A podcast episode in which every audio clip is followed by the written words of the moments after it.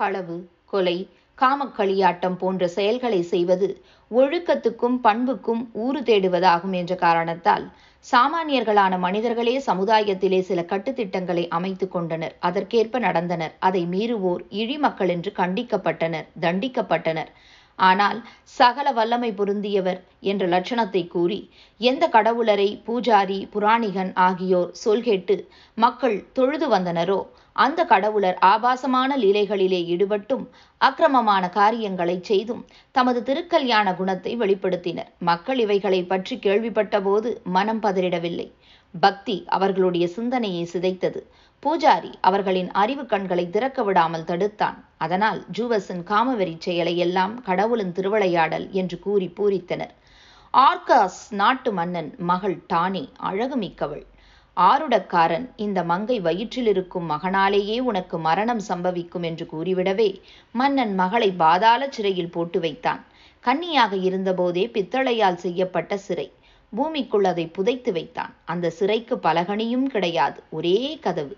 அதை பூட்டி சாவியை மன்னனே வைத்து கொண்டான். ஒரு கிழவியை காவலுக்கும் துணைக்கும் அமர்த்தியிருந்தான் புத்தம் புது மலர் வாடி கிடந்தது. சிறையிலே சிங்காரி சேதி ஜூவஸுக்கு எட்டிவிட்டது. மனம் வீசிற்று மகேசனுக்கு. அவ்வளவுதான். சர்வேஸ்வரன் அல்லவா? ஒரு நாள் பொன்மழை பெய்தது. சிறையின் உள்ளே.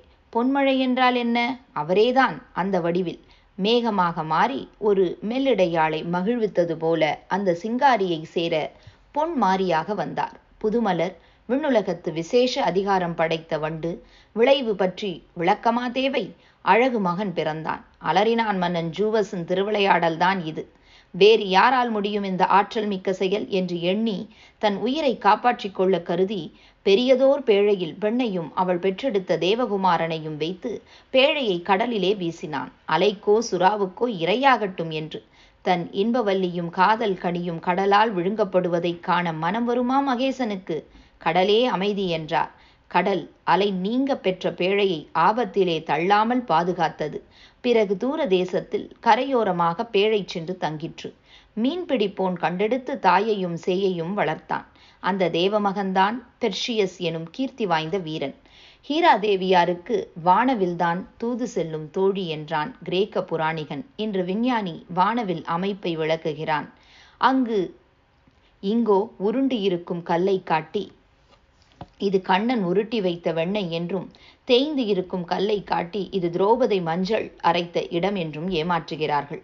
ஹீராவுக்கு ஒரு காலத்தில் கிரேக்க நாட்டிலே இருந்து வந்த செல்வாக்கு கொஞ்சமல்ல. ஹீராவையே ரோம் நாட்டவர் ஜூனோ என்ற பெயர் சூட்டி தொழுது வந்தனர்.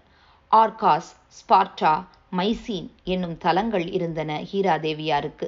மக்கள் மூவர் தேவிக்கு பூஜை பலம் கோயில் பிரம்மாண்டம். ஆனால் இன்று இவையெல்லாம் புராண புழுகாய் புத்துலகுக்கு தோன்றுகின்றன.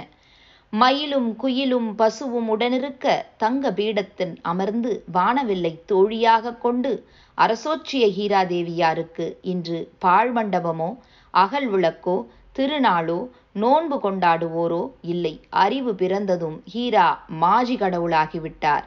ஆனால் மாறி இங்கு ஆட்சி புரிகிறாள் என்றும்.